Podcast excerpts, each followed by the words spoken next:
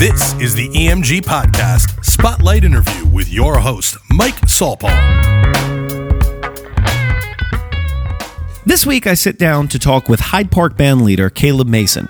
As you'll hear me mention, I didn't really know Caleb on a personal level outside of our professional relationship. Um, but due to his folksy and inviting personality, our conversation flowed effortlessly, a testament to his spirit. You know, he is Georgia born and raised, so he's very genuine and has a friendly nature.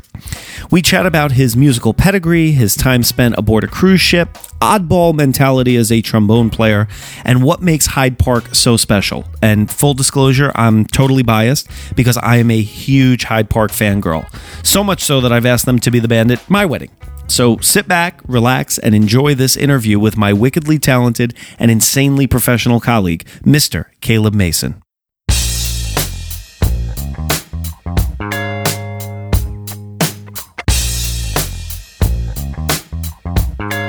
Caleb, how are you, buddy? I'm doing great, Mike. Thanks.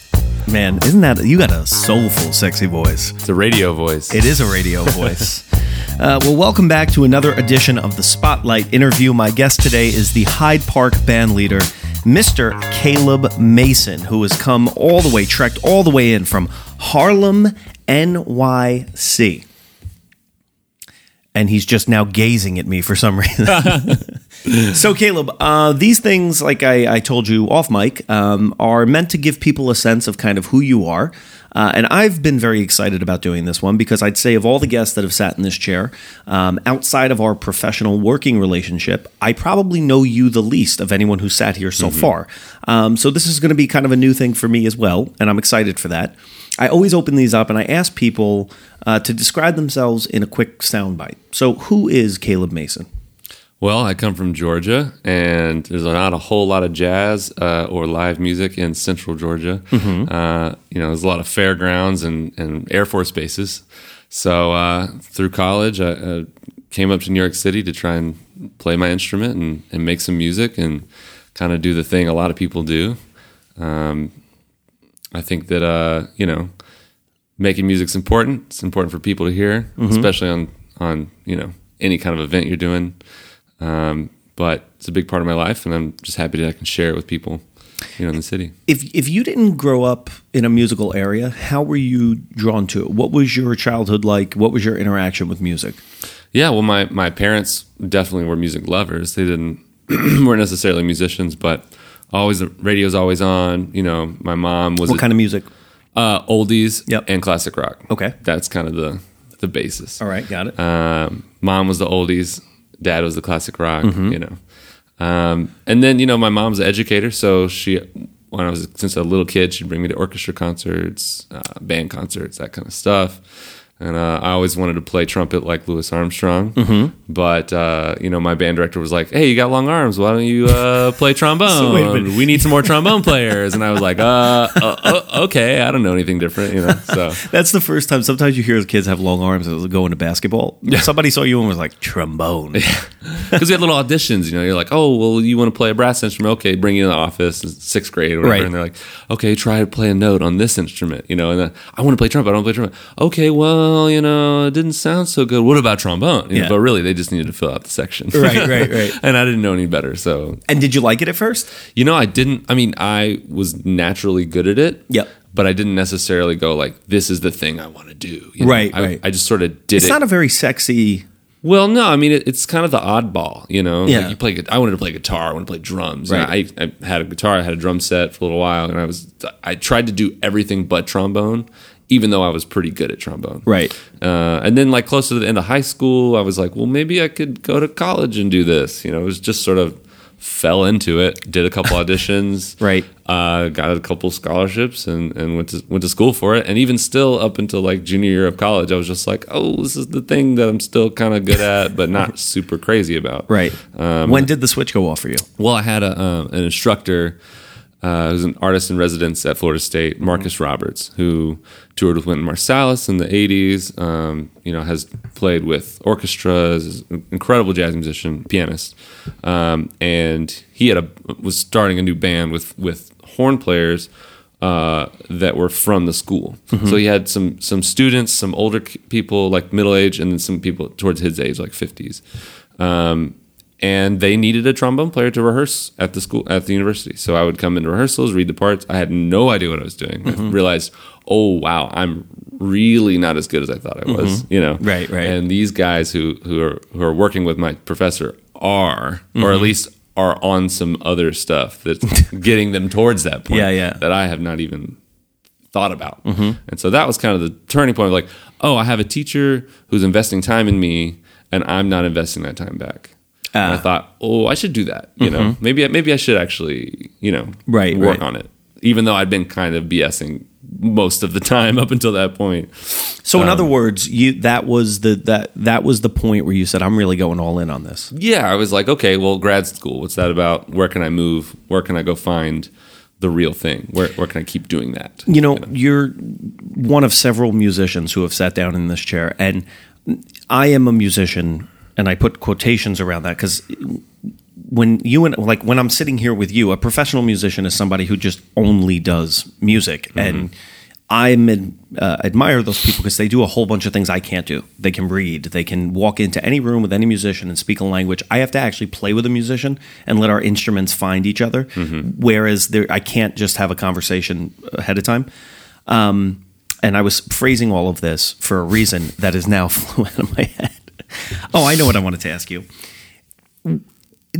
Did you ever stop, whether that be in high school or college or whatever, and say, "Oh, I'm I'm going to try to make a living playing the trombone"? That seems like a like a daunting task.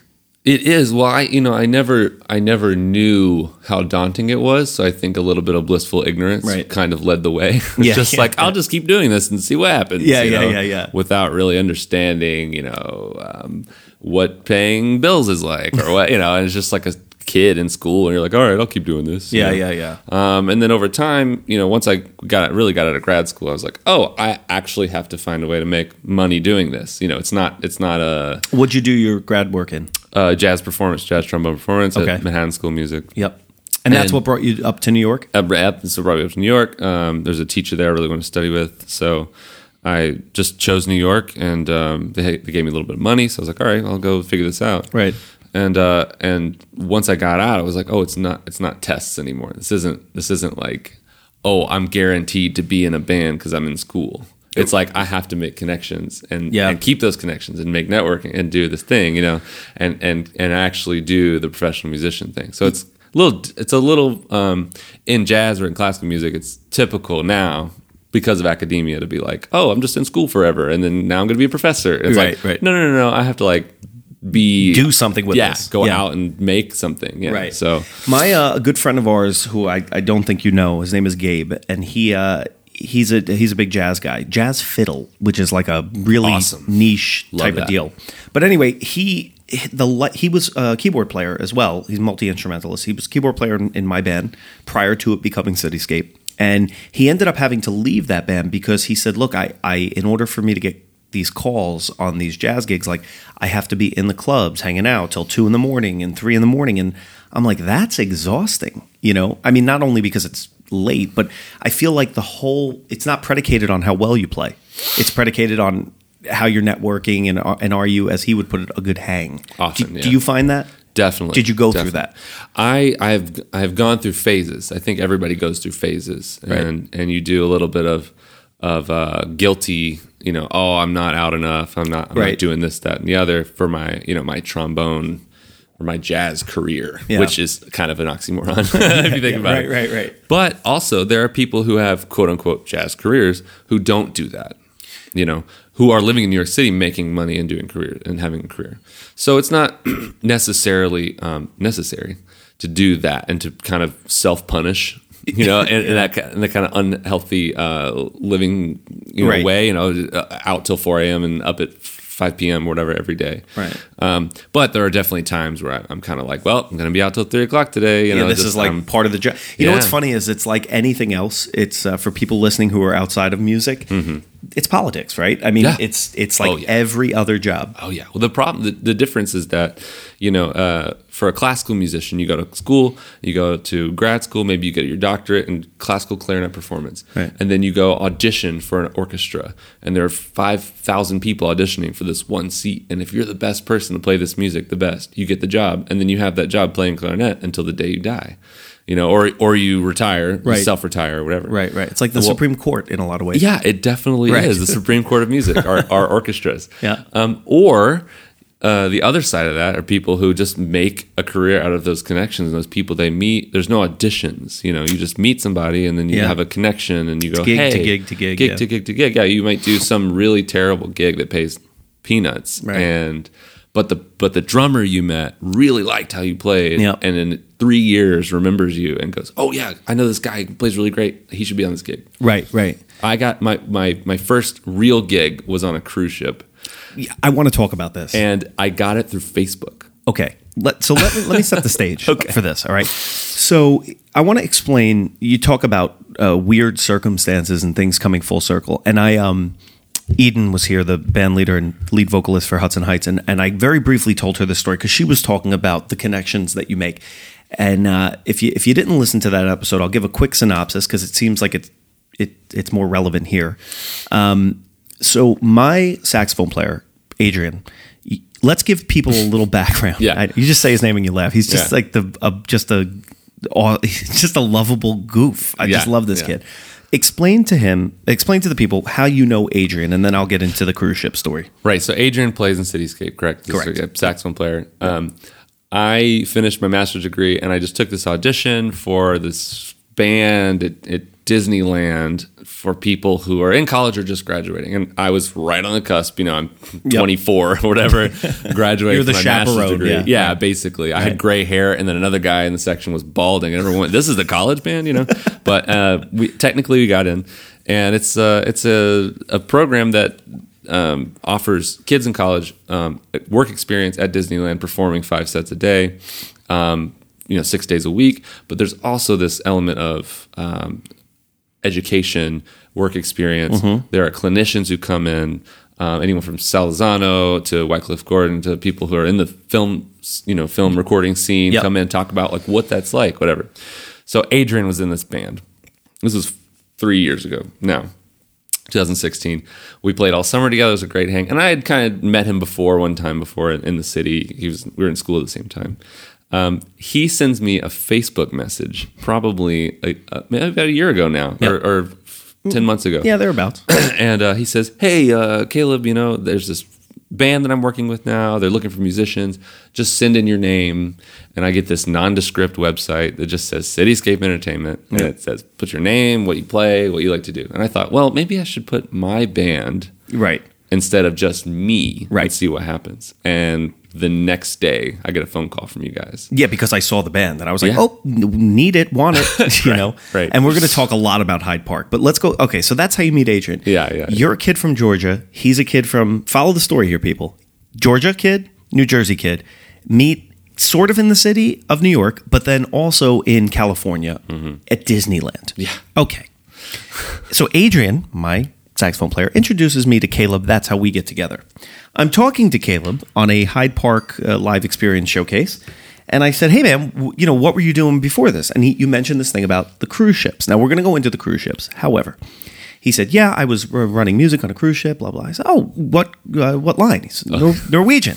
I said, "Oh, what ship?" And he told me the ship. And I said, "Oh, do you know such and such who was the cruise director?" I only know this because I was a passenger. I was like on vacation. And he goes, Yeah, I, I know this guy, whatever. Now, when Carleo and I were on the cruise together with our fiancés, we got very friendly with the band, and we'd walk by the, uh, you know, where they were playing, and every every night, you know, we got to know them. They knew we were musicians. They'd give us their instruments. We'd sit in, and we all became Facebook friends. So now this is two years after the fact. I'm keeping up with these people. So I'm like, oh, do you know Jarday, who's a who's a piano player from Ready People, uh, St. Lucia? Okay, so he's down in the Bahamas. I got the Georgia guy that I met through my New Jersey guy. I'm from New York on a cruise ship somewhere in Mexico.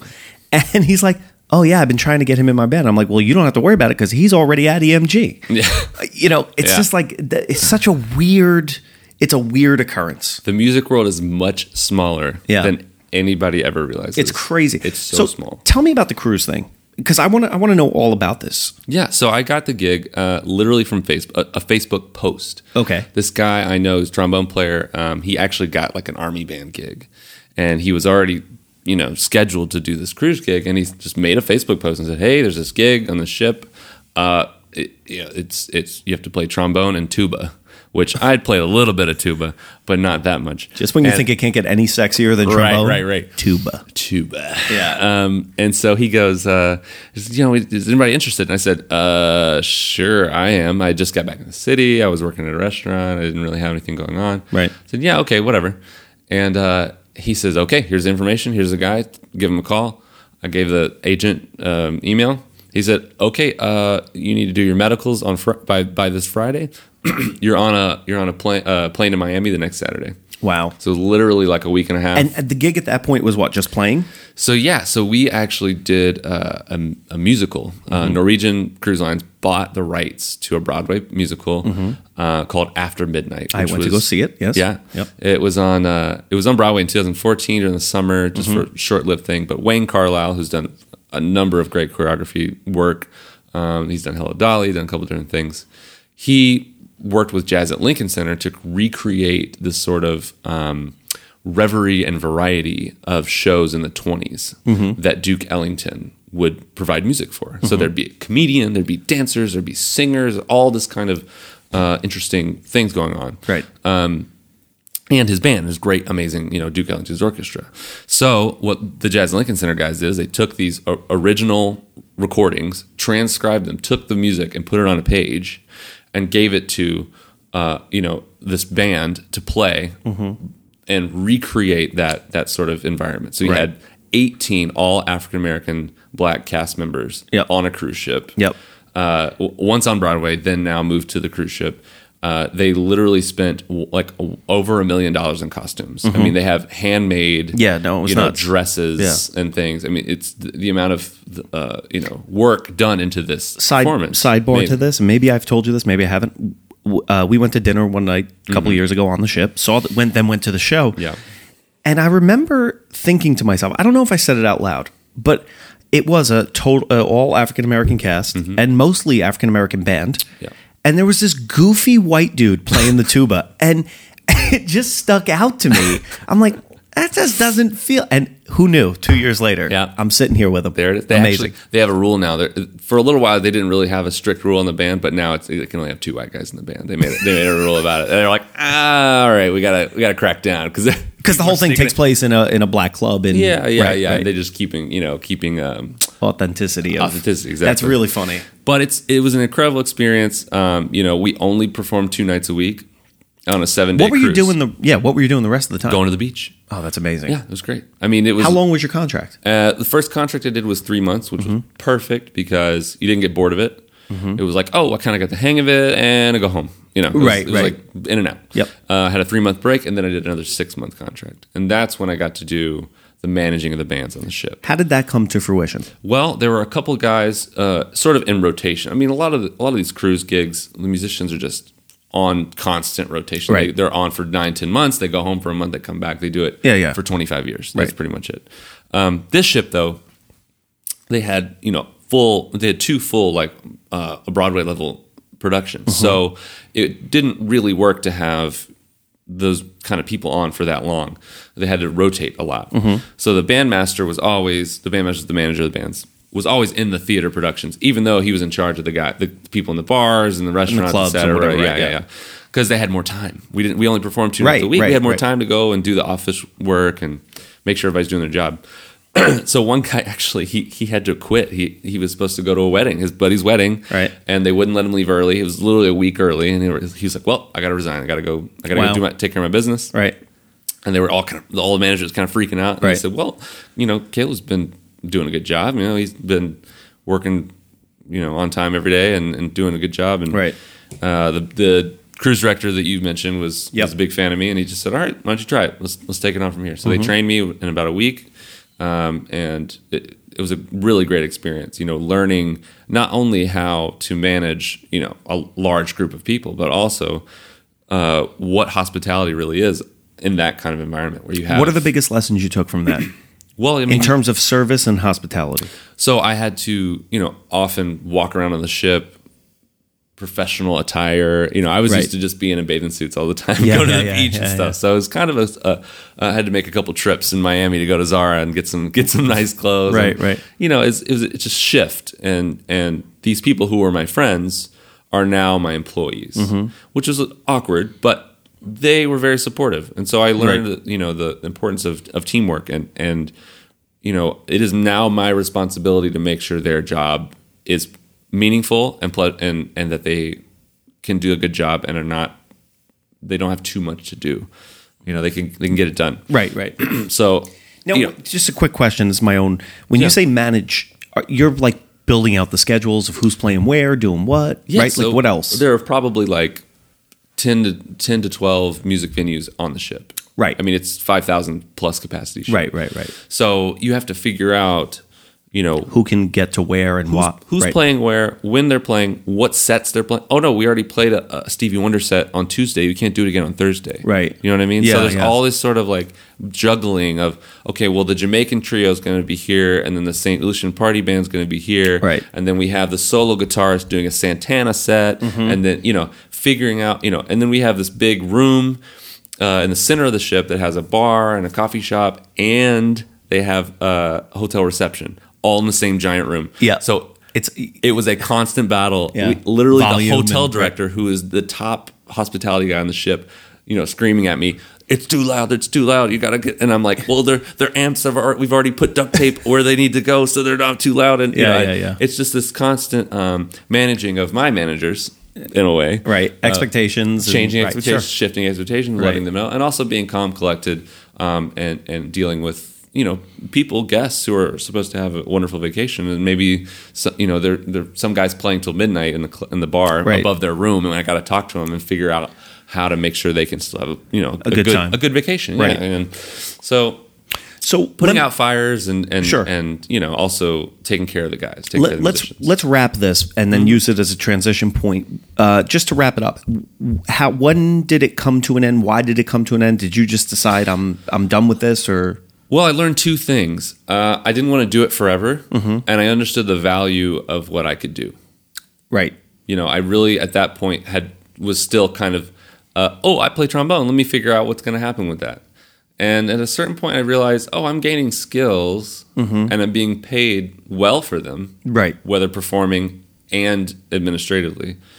And then I and the other thing is I don't want to do this on the ship forever. So how can I transition these skills Mm-hmm. uh, in the city and and be stable and located in one place? Right. So I decided not to take another contract. I politely told my agent that I'm no longer interested in long term contracts. Right. Uh, and met my uh, sort of creative partner on the ship, uh, Joe Vetch, who lives in London. Um, and he uh, and he and I sort of crafted this this this branding of our of our material, of our of our music, our our look, all this stuff for Hyde Park. So I learned how like what those skills could be in, in running an events band and, and, and I already had a lot of that experience from working on the ships. Yeah, everything that you mentioned, uh, skill wise, that you picked up on the ship, obviously translate to our industry and your band and, Yeah, and our company, what and we do I, now. And I didn't even know that existed until I met, you know, Right. This this guy was like, oh yeah, we, I do this, and you can do this, and you can take these skills and, and, and move them to the land. So I was like, how can I get paid like I get paid on the cruise ship and move to land? Because Right, right, Because right. a lot right. of people get stuck on them and they do them forever, Sure. and they never, you know, have a family or never, you know, Right. settle So- down. So Let's talk about the band. So Hyde Park um, is a what eleven piece, twelve. I mean, you guys are large. we I can love do it. Nine to twelve. I mean, it's it's It's whatever. Right. Yeah. Uh, when you. When you talk about your partner, your creative partner Joe, this guy in London, I know he's got sort of the Hyde Park London edition, which is Hyde Park is in London, but right. how much crossover business partner? I've never understood that part of your relationship. yeah. So uh, his kind of like a franchisal experience, Right. Basically, Okay. Right. So a lot You of share creative materials. Yeah, yeah, Charts and that sort of stuff. creative materials, Right. logos, designs, all that kind of stuff. Got it. Uh, and then part of the proceeds are, are then diverted back. Got it. so it's it's the intention. The growth is the intention, Right. You know, um, and I think that it's a great marketable experience that we can provide to lots of different communities, not Right. just the tri-state area. Yeah, yeah, yeah. So that's kind of the intention going forward. Right. Um, and in the meantime, you know, uh, perfecting our craft, honing our lineup, um, finding the best musicians, the best singers that we can. So let's talk about this. So you Yeah. come back to land, right? How do you put Hyde Park together? Uh, just those connections that I made, you know, in Right. university, people in the city. Yep. Um, I actually, this is a funny story. I had already kind of gotten my horns lined up, who I wanted from school, from from even Right. Florida. People moved back to the city, but Adrian called me one time. Yeah. cold called me and said, "Hello, uh, I would like to speak with the manager of your band. I'm interested in. I saw your website. I'm interested in playing in your band. Is there any way that you, you know, I would, you know?" And I said, "Adrian, this is Caleb." And he went, "Oh." You know? You know what's so, funny is he still calls me like that, and I'm like, "We've been in a band together for two years, Adrian." right. so you know, it's it's just those connections, and uh, I, I will say, all the vocalists I've met through connections that I made on the cruise ship through my show through through After Midnight, Right. Because a lot of those guys, all those singers and dancers are are based in New York, and I figured, hey, do you guys know any? Uh, Start asking people. right, just start asking around, Right. and one person leads to the next person, leads to the next person. Yep. Um, So, uh, for people listening to this who are considering Hyde Park, have booked Hyde Park, wh- what is Hyde Park to you? Like, what is your like elevator pitch on succinctly what that band is? we want to provide a high quality live band experience such that if you hired Beyonce's band, if Mm-hmm. you hired Justin Timberlake's band, that's what you're getting. Minus Justin Timberlake, of Right. course. But that kind of high class, um, exceptional live performance that you can't find anywhere else. Mm-hmm. And it's a bigger band. You're getting that kind of show quality. Right. It feels like almost Broadway musical esque in terms of production Right. uh, and musical quality.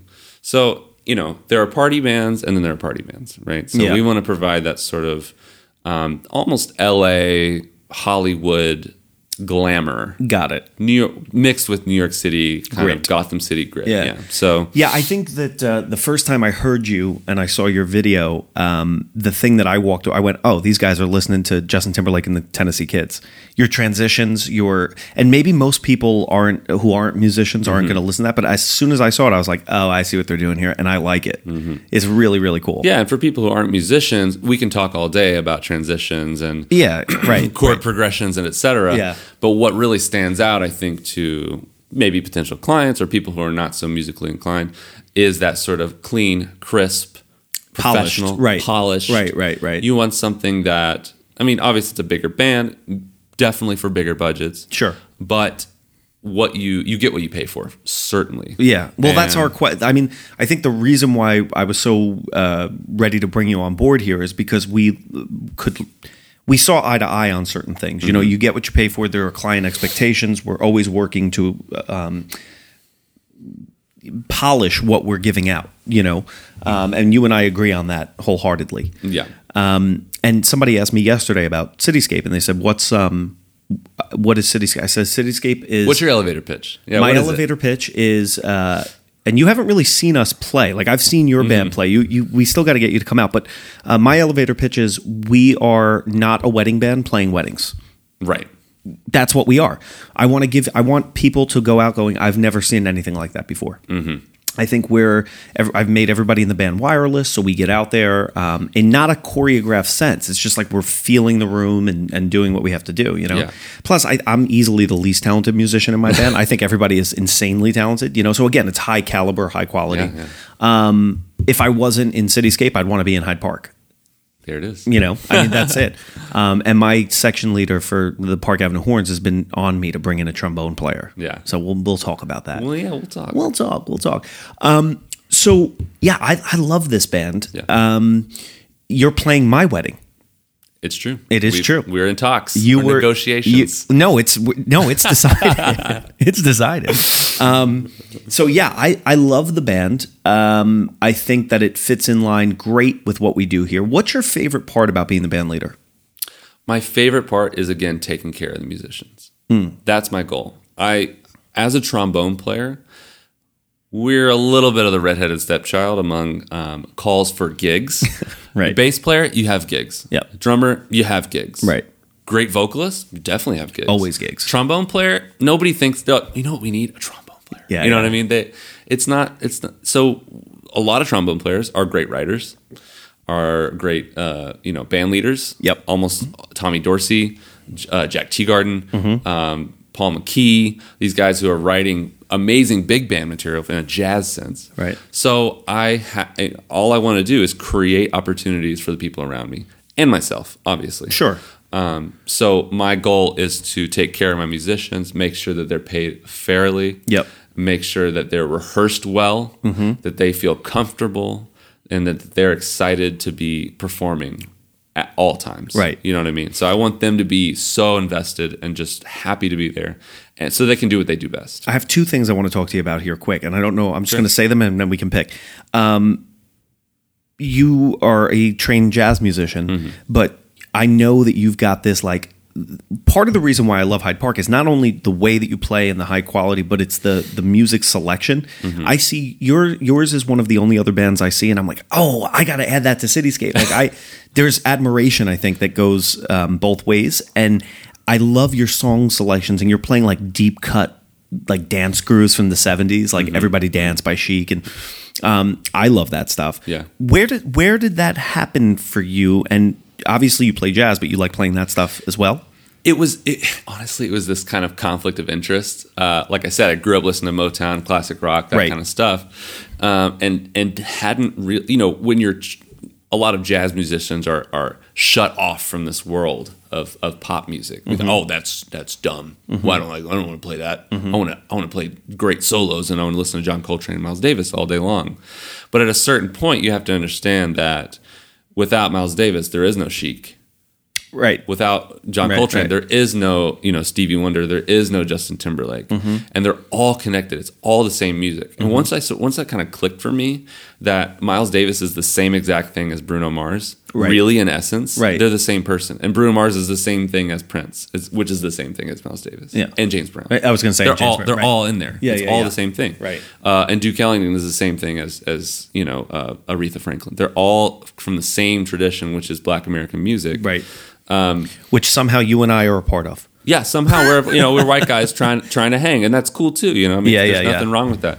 But but we have to kind of keep the tradition, you know, where it is, Right. Um, and and and make sure that people understand that. And I had to understand that you know people like to dance, you know, and when you're sitting in jazz conservatory, they don't really teach that right all right, the time, right, right. you know. And so it kind of came later working on the ship. I was doing cabarets, I was doing stuff. It wasn't necessarily jazz music or jazz inclined music. It was more party bands and, and, and this kind of thing. And I was like, this is easy yeah and it's fun, right right you know. I didn't have to think so much.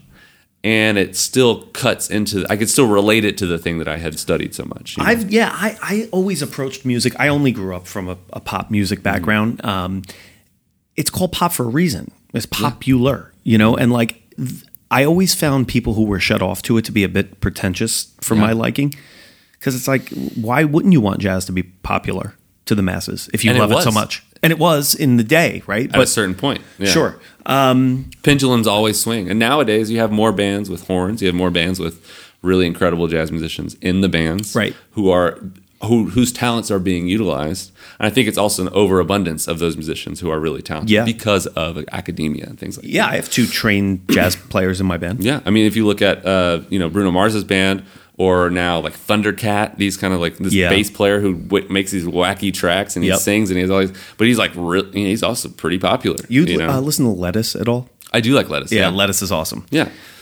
So there's all this, it's it's all kind of swinging. It always swings. You know, if you look at Newport Jazz Festival now, uh, it's going on right now. I think or just just yeah, my tr- uh, trumpet player is there right now. there you go. Uh, I have many friends that are there. Uh, you have bands like uh, uh, Jon Batiste, who plays for the Stephen Colbert Dude, group.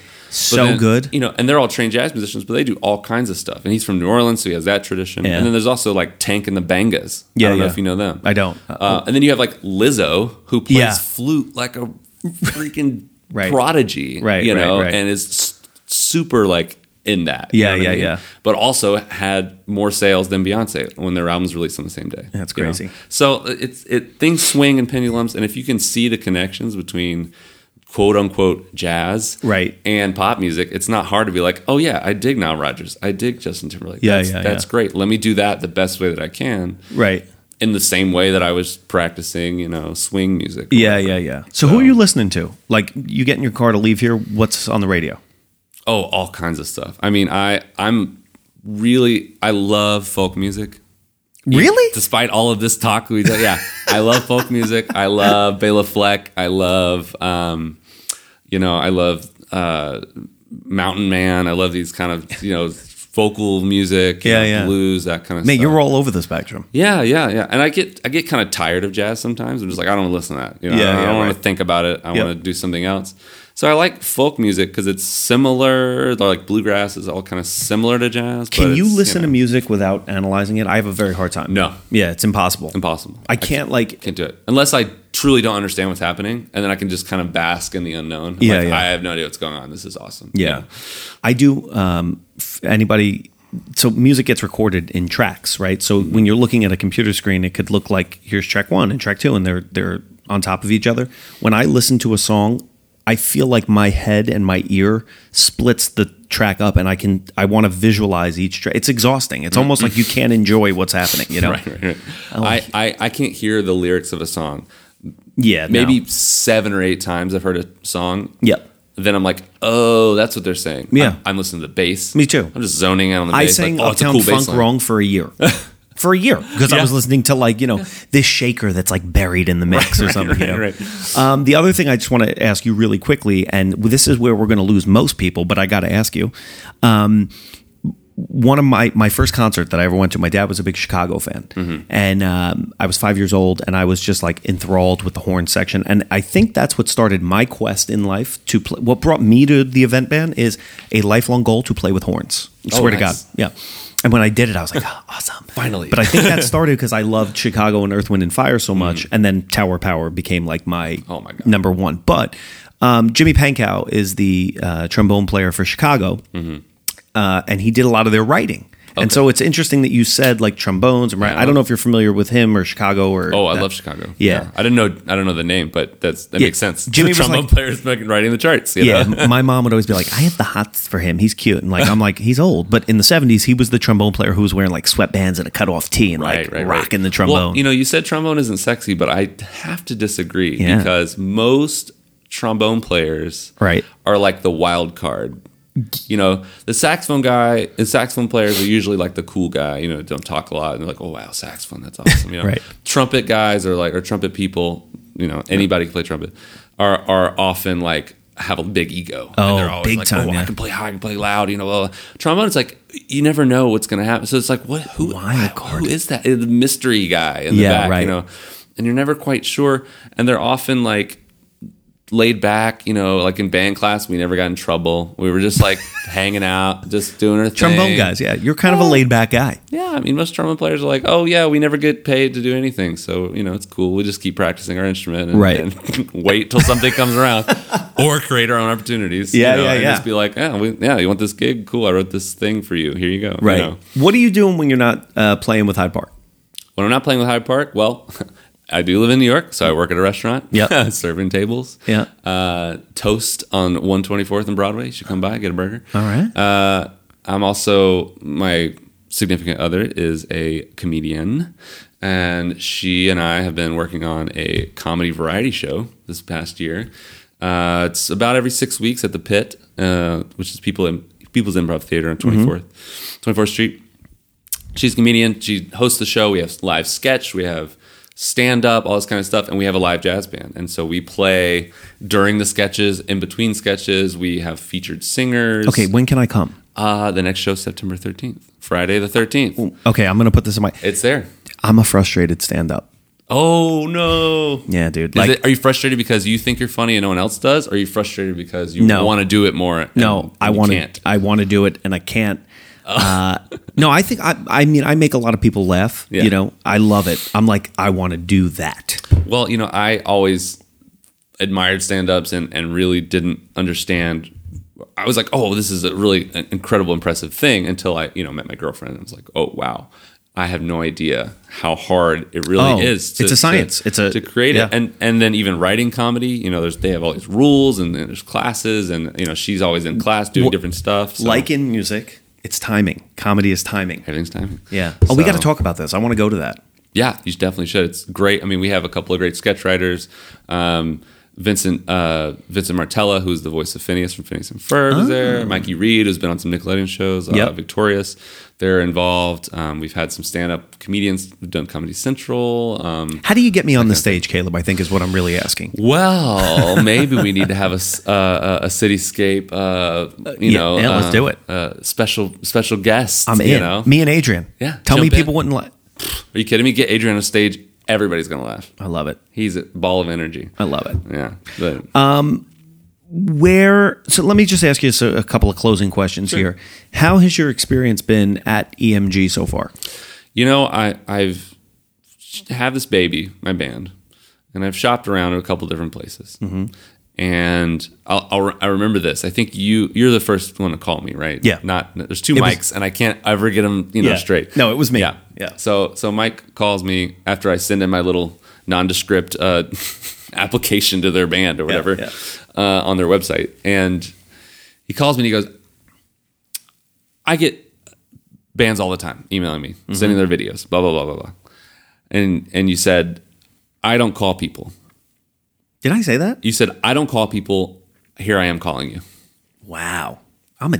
I What? sound like a jerk. Whether or not he said, well, it, I was like, wow, that's really impressive. He said, I remember telling my girlfriend, I was like, he said he never calls people, and he called me. Yeah. you know, it's like, all right, well, I guess that means something. So I felt very, you know, um, valued. Mm-hmm. I feel like the band has been valued correctly, and that's kind of the point, you know, obviously. But uh, it's it's been a great experience. There's um, any questions I have, it's answered right away. Uh, every time I come to the office, it's so laid back. Just, Yeah. just great. Even with all the renovations, is like, oh wow, it couldn't even. I didn't know it could get better. You know, I was Yeah. like, wow, okay, jeez, you guys Yeah, really yeah. putting time. Into I think it, what if hopefully people who are listening to these week by week Mm-hmm. see because we talk about it with everybody um, is the change and I think I explained this to the band when I met Mm-hmm. them for the first time. I'm like we're trying to change the culture of like for for years in this industry in the event space of Mm-hmm. weddings and corporate and whatever. I always found like the older guys um, tried to like abuse the musicians, Mm-hmm. you know, and that really pissed me off. And also, they just I, I didn't agree with a lot of their business practices, Sure.